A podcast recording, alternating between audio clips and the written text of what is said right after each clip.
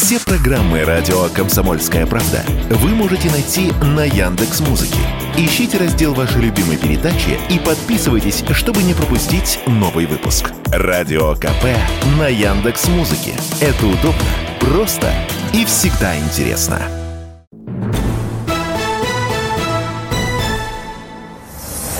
Эксклюзив. Здравствуйте, друзья! Вы слушаете радио «Комсомольская правда». У микрофона ведущий Юрий Кораблев. И сегодня в нашей студии певица, звезда 90-х Лариса Черникова. Лариса, здравствуйте. Здравствуйте, друзья, здравствуйте все, кто нас сейчас слышит. Очень-очень рада быть здесь сегодня. Я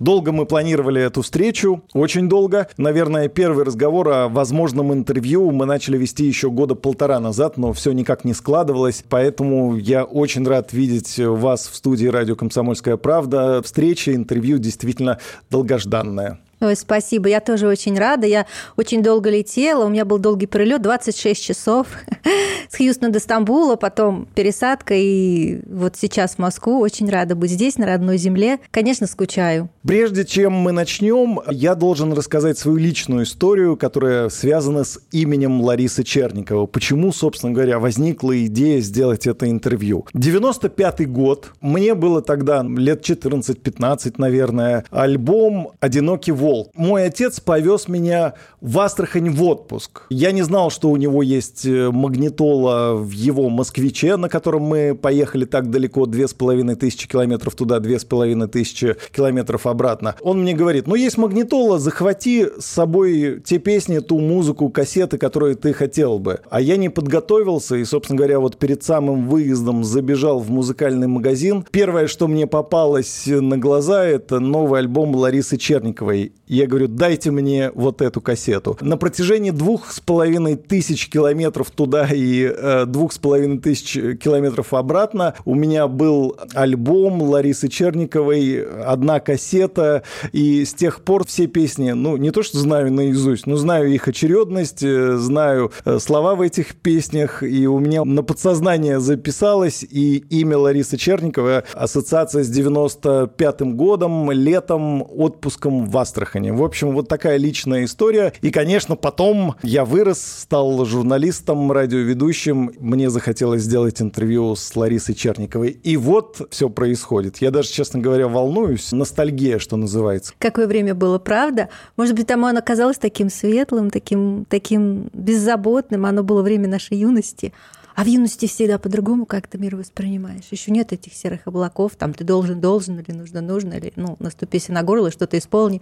Вот. Еще тогда все по сердцу и по душой, как бы все это мир воспринимает совсем по-другому. Люблю 90-е, ну, сейчас время другое у нас. Ну, Перед нашим интервью я специально залез вот для того, чтобы вдохновение получить. Залез на YouTube, посмотрел какие-то клипы, посмотрел комментарии, почитал, что лю- люди пишут. И вот э, они пишут примерно то, о чем вы сейчас говорите. О том, что эти песни, эти клипы — это мое детство, 90-е, какое прекрасное было время. Я помню, что у меня была эта кассета, самые лучшие песни моей молодости. Действительно, все любят э, вспоминать, все любят ностальгировать. Почему это происходит? Потому что мы просто были молоды, время было лучше. Как для себя отвечаете на этот вопрос? Мне кажется, что у каждой эпохи какой-то свой есть фирменный стиль, да, как мы любим вот 70-е, там какие-то хиппи, да, 80-е, диско, 90-е, да, тоже какой-то э, попса, да, или, ну, там и куча другой, более серьезной музыки, но просто это была какая-то волна, определенный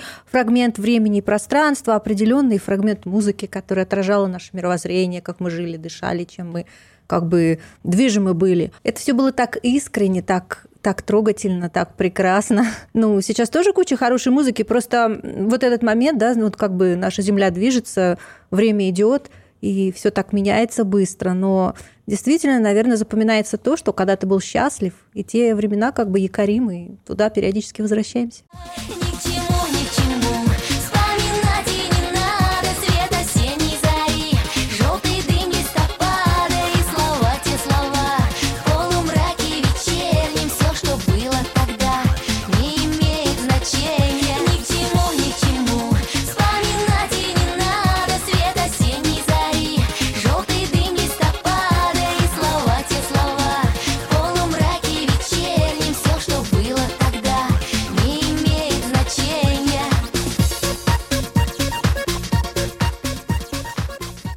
Лариса, в какой-то момент вы просто пропали, исчезли со сцены. Так ли это? И, конечно, сразу задам второй вопрос. Всем нашим слушателям интересно, как сейчас живет певица Лариса Черникова, певица вот из нашего, из нашей молодости, из нашей юности, звезда 90-х. А что она делает сейчас? Конечно же, хотелось бы узнать. Действительно, так и было. Я покидала родину не по каким-то политическим убеждениям, я покинула родину по большой любви.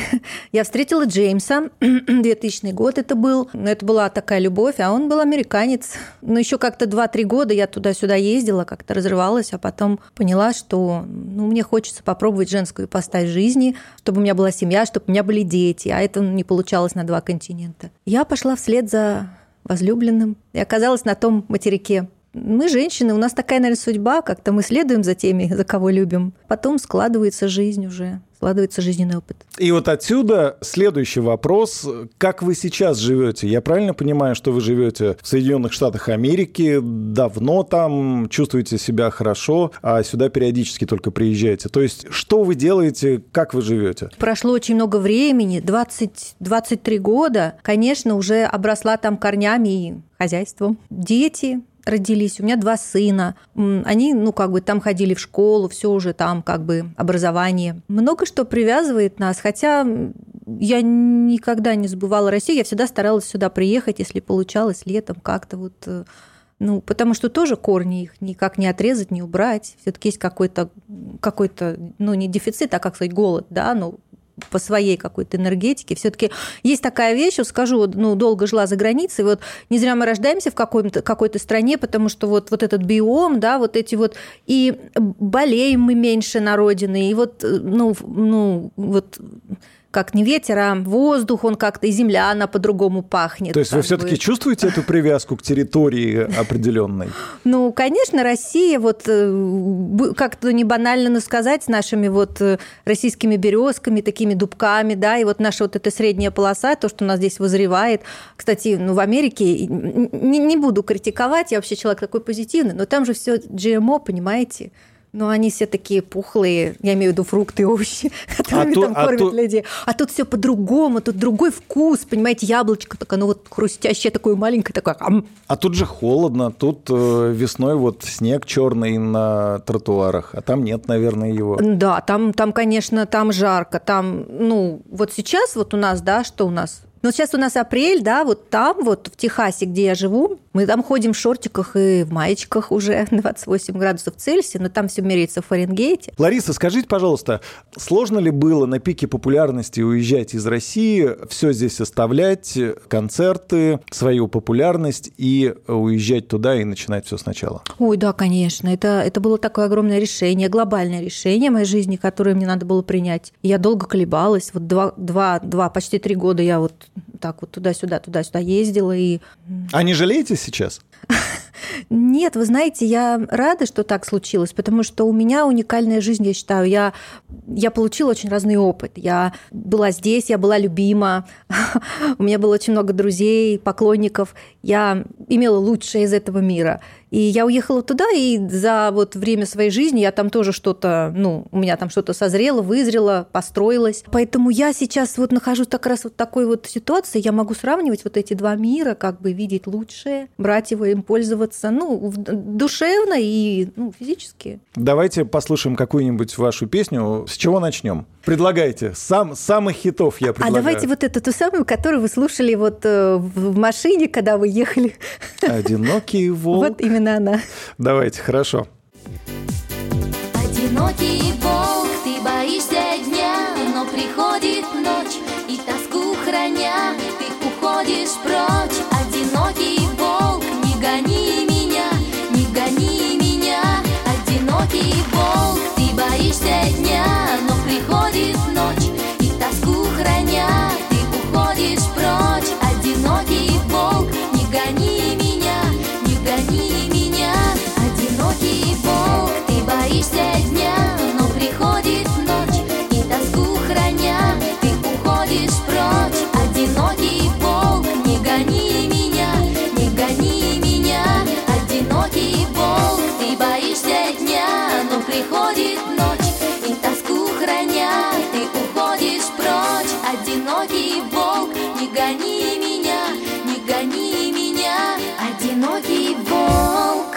Наше поколение до сих пор наизусть помнит э, эти песни «Влюбленный самолет», «Одинокий волк». Сегодня они приносят какие-то деньги. На авторские отчисления можно жить? Ну, смотрите, мы в 90-е, когда я здесь была активна, да, то есть у нас особо авторских каких-то не было. То есть, э, если ну, помните... Система, система не была. Не была развита, да, абсолютно. То есть, ну, ты выпускаешь альбом, а на следующий день уже на всех этих рынках, да, раздается. Да, уже все это есть. А сейчас как обстоят дела? Вы что-то зарабатываете здесь? Я, когда уезжала, ну, я...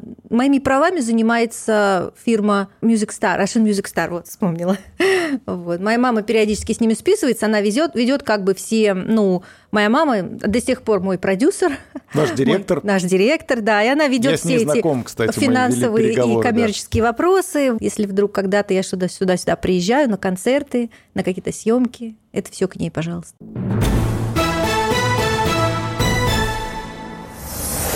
Эксклюзив. Здравствуйте еще раз. Вы слушаете радио «Комсомольская правда». У микрофона Юрий Кораблев. Я напомню, в нашей студии сегодня певица, звезда 90-х Лариса Черникова. И мы продолжаем с нами незримо на связи наш журналист из отдела культуры сайта «Комсомольская правда» и газеты «Комсомольская правда» Алена Мартынова. Но так как она работает дистанционно, мы будем слышать от нее вопросы, ваши, Лариса, ответы. Прямо сейчас Алена задаст нам вопрос. О вашей личной трагедии, которая случилась в 1996 году, сегодня почти ничего не известно. Вы знаете сегодня, кто застрелил вашего мужа и почему? И эта трагедия тоже говорит о криминальном шоу-бизнесе тех лет.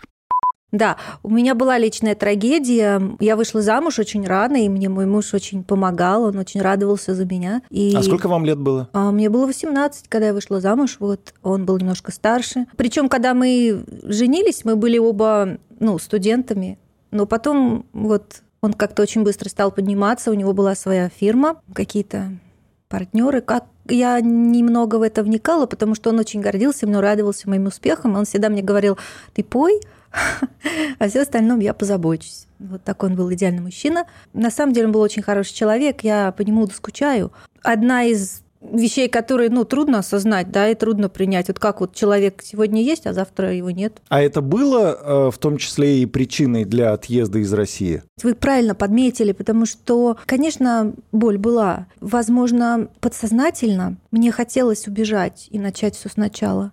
И так оно и случилось. Сегодня, когда просматривал ваши клипы, понял, что для того времени они дорогие это все стоило, я так понимаю, не маленьких денег. Это все благодаря вот э, вашему мужу, который вкладывал. И, собственно говоря, был бы проект э, певица Лариса Черникова без этих денег, без этих вложений. Ну, Андрей Черников, он помог мне записать первый альбом. И вот первый мой клип «Одинокий волк», вот это как раз эта история. Но потом, вот уже второй альбом, уже я записывала, когда я уже была вдовой. Я снимала сама или в сотрудничестве сотрудничестве с, с продюсером, с которым я тогда работала, Александр Талмацкий. Отец э, певца Децла, правильно? Угу. Да, да. У него было на тот момент несколько проектов. Комбинация была «Восток» Лариса Черникова. Я к нему пришла, потому что 90-е были сложные времена, были сложные разборки. И несмотря на то, что когда муж ушел из жизни, а вот весь бизнес, который у него остался, вся компания, то есть когда ты занят горем близкого человека, тебе не до того, чтобы там что-то высчитывать и что-то думать. Но я помню, как буквально какие-то вот серые личности появлялись и вот говорили, а вот это мы берем за долги, это мы за долги. Вы знаете, за два дня просто весь офис растащили, офис закрыли, э, все. И я еще долго потом боролась с милицией, я говорю, доказывала им, что ну, ну не могло это быть самоубийство, как, как вот они вот это вот ну, классифицировали, ну как-то неправильно это все раз... Ну, а опять-таки 90-е. Вас кто-то тоже крышевал, получается, вас кто-то защищал? Ну, не то, что крышевал, а вот когда мужа не стало, то есть э, приходили, долго еще пытались из меня что-то вытрясти за мужа. То есть вот он нам должен за долги, ты должна нам отдать такие-то деньги. Я помню, что нас с мамой ну, это страшно, ну, об этом вспоминать неприятно. Ну, вывозили ночью в лес говорили, что мы вам даем две недели, вы должны нам такую-то сумму. И иначе все. Я помню еще очень долго, я жила вот с этим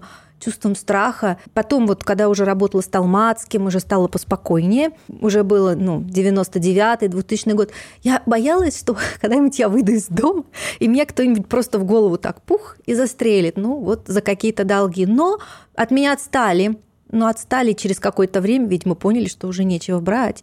Потому что я действительно вернулась к маме вот э, с одним чемоданчиком, ну, ничего не осталось. Но у меня был альбом. У меня была любовь э, к музыке и любовь моих поклонников, который на тот уже момент сформировался, первый фэн-клуб Ларисы Черниковой. И вот эта вот, знаете, любовь, она меня так поддержала. Я пошла, пошла, пошла. Ну и появились какие-то следующие песни, которые до сих пор люди помнят.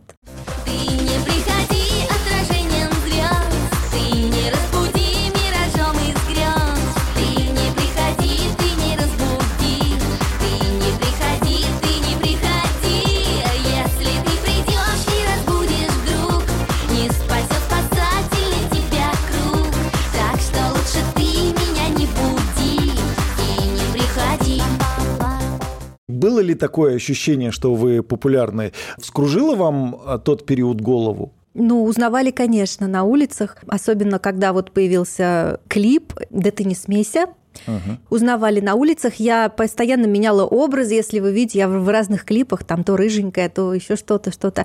Я ходила без косметики в темных очках.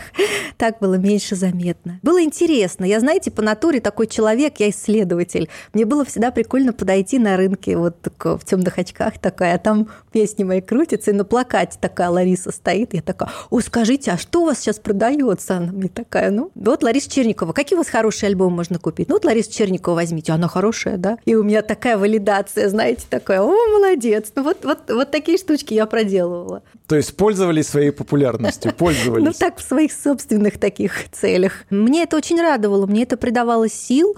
Я выросла без отца и всегда хотела как-то... а, Мне было нелегко с мужчинами, поэтому, ну, не было такого вот ролевого вот модели перед глазами. Ну, Поэтому мне очень помогала вот любовь людей к моему творчеству, она меня очень поддерживала, поддерживает до сих пор. Мы когда разговаривали в этой же студии, кстати, с Андреем Губиным, я ему задавал вопрос, полтора года назад примерно, да, интервью было, много ли он зарабатывал денег. Он сказал, что да, миллион долларов он держал в руках в те времена. Вы успели заработать много денег?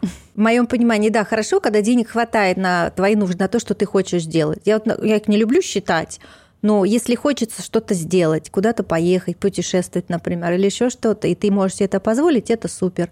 Я могла себе это позволить, когда стала популярной. У меня появилось, появи- появились возможности.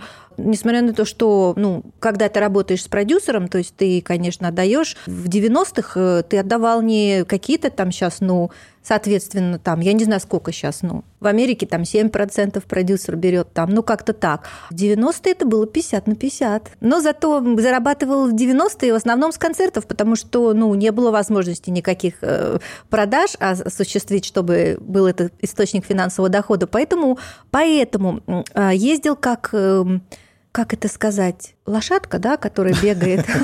Вот-вот. И ты сегодня здесь, завтра в Петропавловске, Камчатском, послезавтра какой-нибудь Архангельске. И это вот так вот всю страну. Э, Прелесть того, что вот я объездила всю страну. Я действительно имела возможность побывать, ну, настолько увидеть разную природу, разными людьми пообщаться, раз, ну, просто вот, если бы я не была певицей, я бы столько не объездила никогда. Обратная сторона медали, это было очень физически тяжело, просто изматывающе. Предлагаю послушать очередную вашу песню. Есть предложение или я на свой вкус могу поставить? Хорошо, давайте тогда про Диму, да, того самого. О, читайте мои мысли. Я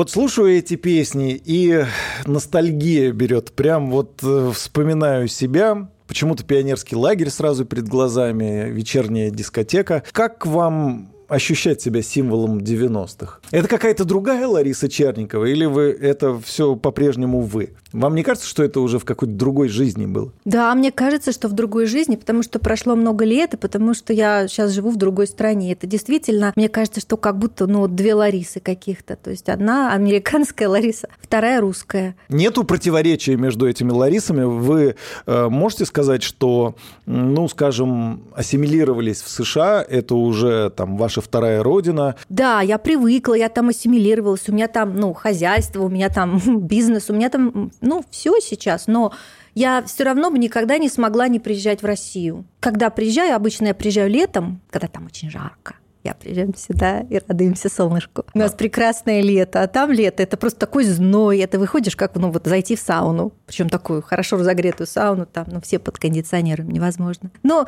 просто еще это есть возможность, что летом немножечко все затихает, и действительно приехать э, в, в, в Россию и просто побыть просто побыть, вот, зацентроваться, побыть, заземлиться, пообщаться с людьми, с природой, зарядиться какой-то своей определенной энергетикой. Россия, Россия на самом деле это такое очень своеобразное энергетическое место, такое очень сильное. У нас много мест силы, но мы все это знаем, да, вот всегда Лариса ездит по каким-то там своим любимым местам, заряжается на целый год, потом до следующего лета. Продолжение темы про Америку. Вернемся к Алене Мартыновой, которая, я напомню, дистанционно задает вопросы. Лариса, а как по-вашему, есть ли в Америке та самая хваленная свобода и демократия. Например, недавно певица Саша Градива, звезда нулевых, рассказывала нам в интервью, что это только иллюзия. И на самом деле законы за океаном очень суровые, пропаганда неистовая, а за личное мнение, которое расходится с мнением властей, тебя в любой момент могут уволить. Я скажу так, что это очень зависит от штата, в котором ты живешь. Я живу в штате Техас. Это один из самых либеральных штатов. Например, можно пойти купить оружие в магазине, как картошку. Придешь вот так вот, пожалуйста, пули, все. Вот я долго не могла вот к этому привыкнуть. Как так? Можно вот купить оружие? У меня же еще с 90-х вот эта боль, вот этот страх. Ты же можешь расстрелять всех. Ну да, к сожалению, вот там периодически случаются. То есть люди, у людей некоторых едет крыша, и вот это много случается, к сожалению, в школах у детей, когда вот мы боимся за своих своих детей. Излишняя свобода, я бы сказала так, к которой люди, ну, неответственно относятся.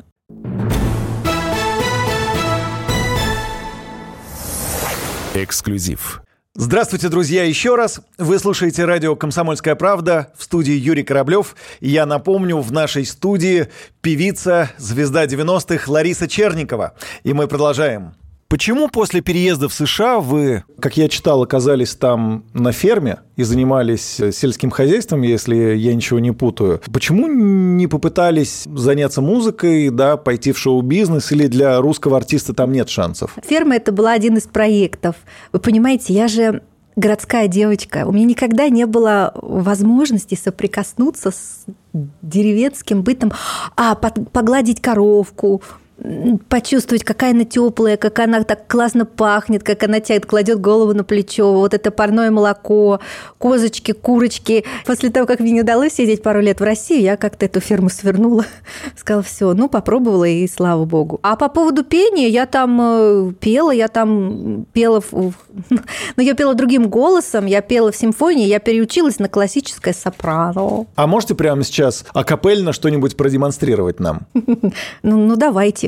Du kullerati kachten meinen Herzen, Taden der Zweiflung. Спасибо, спасибо. Было неожиданно даже. Ваша карьера выстрелила в эпоху правления Аллы Борисовны Пугачевой. Она как-то помогала или наоборот мешала? И вы с ней контактировали, соприкасались за кулисами? Я вообще никогда с ней не встречалась, мы не пересекались с Аллой Борисовной. У нас как-то так получилось, да, если вот посмотреть, что как раз вот случилась перестройка, да, и вышли новые звезды. Как-то вот нас было несколько, вот опять Андрюша Губин, да, Лариса Черникова, Натали там, кто еще, Ира Салтыкова, ну вот, э, может быть, не всех перечислила. Наталья Ветлицкая это Да, Наталья Ветлицкая, угу. вот, вот как-то вот так Мне вот. кажется, вы сейчас озвучили список тех, вот у кого я хотел бы взять интервью, с кем, с кем поговорить. Действительно, мне кажется, это были настоящие звезды для россиян. Их песни знают, любят. Когда они пропали со сцены, конечно, они вызывают интерес. А знаете еще, почему мне кажется, вот,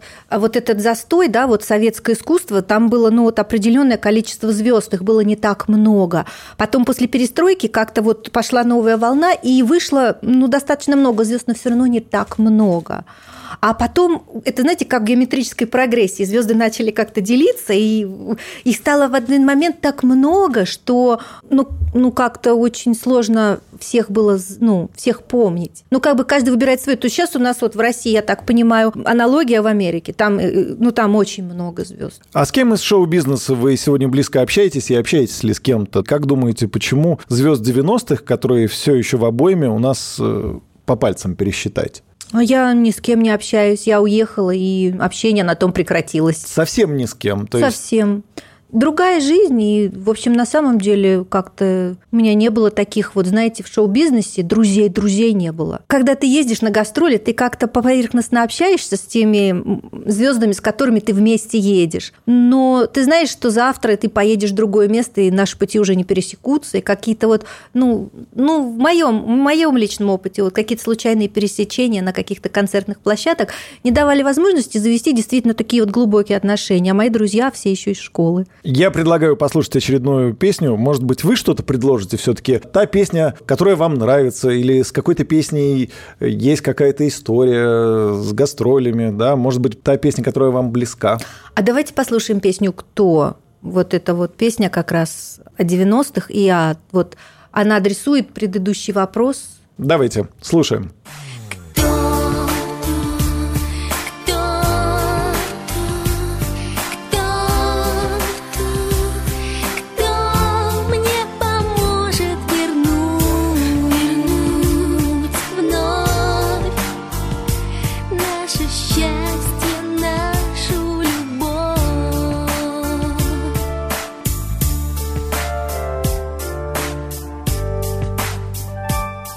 Я напомню всем нашим радиослушателям, что у нас в гостях певица, звезда 90-х Лариса Черникова. Мне кажется, вы очень редко даете интервью. Начинаешь искать что-то про Ларису Черникову, но нет Ларисы Черниковой нигде, ни в желтой прессе, ни в таблоидах, ни в соцсетях. Кстати, пытался вас найти в соцсетях, у вас последние публикации, по-моему, там еще до пандемийные.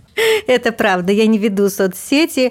Ну, такой я человек. Я человек очень как это сказать, частная жизнь для меня важна. Я уехала и как-то не поддерживала ничего. Хотя нет, ну, вот фэн-клуб поддерживает мои странички как-то.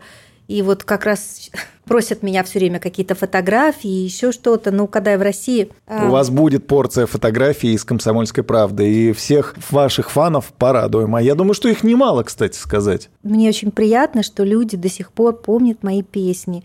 Несмотря на то, что я никак не поддерживала, чтобы обо мне помнили, никак свои соцсети не вела, вот специально как какой-то промоушен не давала, до сих пор люди пишут на имейл, вот, который на сайте, но это для меня, знаете, это, это, это настолько... Ну, знаете, это как вот реализовался человек в жизни, да, вот я понимаю, я только сейчас понимаю, насколько это вот ценно, потому что, ну, наверное, действительно что-то удалось сделать, что стоящее. Это, это классно, я вас всех люблю, кто меня помнит.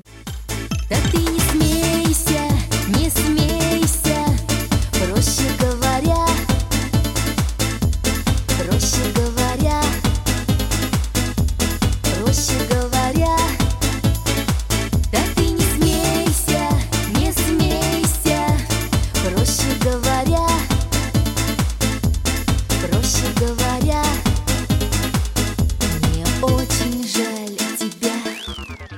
А Лариса Черникова версия 2023 включает иногда песни и видеоклипы Ларисы Черниковой версии 95? Честно, нет. Я... Серьезно? Нет, серьезно, серьезно. Знаете почему? Это... Вы никогда не включаете YouTube и не включаете свои клипы? Смотрите, расскажу свой секрет. Время, оно штука такая относительная. И если мы якоримся в каком-то времени, соответственно, когда оно начинает отсчитывать свои шаги, мы стареем. Поэтому возраст это понятие относительное, но для этого ты должен принести некоторые жертвы, ты не должен якориться в определенных эпохах. А как же минуты слабости, какой-то ностальгии, э, сентиментальные какие-то вот разговоры про то, какие мы были молодые, какие были времена хорошие. Вот как сейчас мы сидим с вами, по-моему, прекрасный разговор идет, мы вспоминаем 90-е, да. ваши песни, которые просто были проводниками нашей молодости. Конечно, но не обязательно же свое толдычить.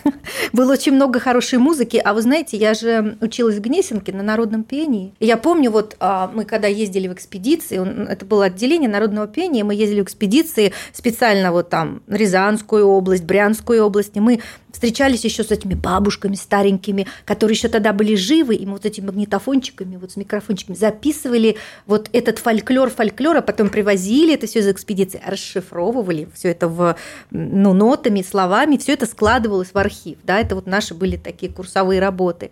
Поэтому у меня очень много любви вот этой вот, вот какой-то животный, знаете, вот к фольклору, к русскому, к вот этим вот именно истокам таким песням. Я же еще на самом заре своей творчества пела Жубабкиной, да, то есть как uh-huh. в наследии, вот.